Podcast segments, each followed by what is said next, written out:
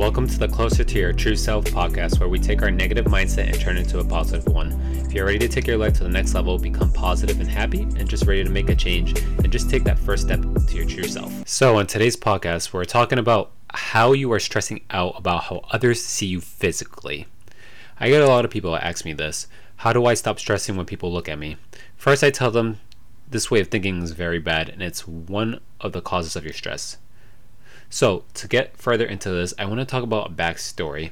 I've always uh, have felt this way uh, prior to our, the 2020 pandemic, where I've always stressed out with what people see me physically because uh, I've always had uh, body image issues because all my life I've always been told I'm skinny, I need to eat more, I need to exercise more, I need more muscle, uh, or you look fine skinny, and those thoughts even being uh, bullied as well, those thoughts have always uh, resonated with me.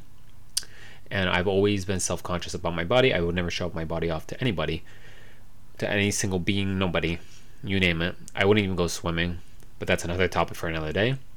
Um, so I'd always stress out about that. And uh, stress comes in different ways for everybody. So, you know, what I want to tell you guys is that how people see you physically, you shouldn't stress out about it. You know, those are just your insecurities creeping up on you. So, let me give you five ways you can stop this unneeded stress. Number one, it's all in your head. One thing as humans is we all have negative thoughts. So, what you need to do is take a deep breath, meditate, and truly listen to your inner thoughts. I believe meditation is a key factor for everybody. It should be implemented within our morning routines or some part in the day. Take five to 10 minutes and just truly meditate, truly breathe, and truly listen to those inner thoughts. Because, like I said, all that stress of people seeing you physically is just in your head. You know, you're projecting your own insecurities and how their insecurities, you're listening to their own insecurities back at you. So that, and all that negative stuff goes into your head, and we do not want that stress in our life. Next, I want to talk about f- number two is focus on something that makes you truly happy. Something that makes me truly happy is helping other people. Uh, as an online fitness coach, I love to help people j- with their mindset as well, not just physically. But you know that makes me truly happy, amongst other things.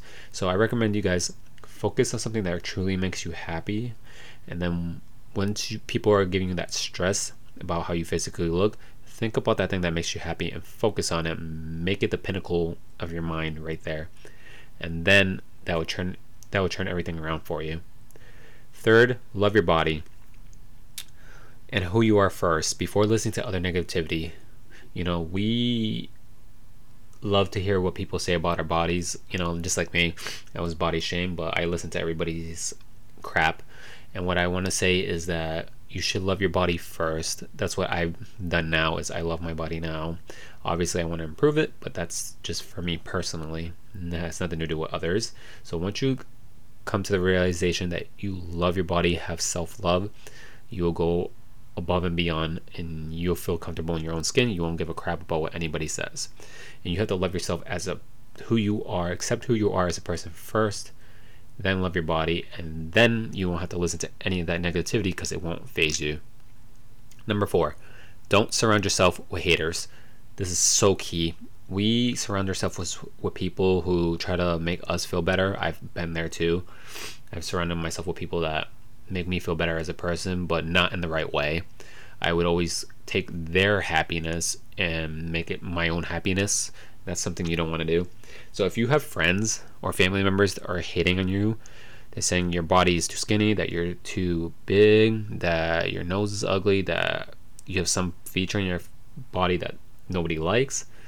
Don't surround yourself with these haters. We want to surround ourselves with positive, like minded people who are on the same level as us, who are on the same wavelength. You do not want to surround yourself with people who are hating you constantly.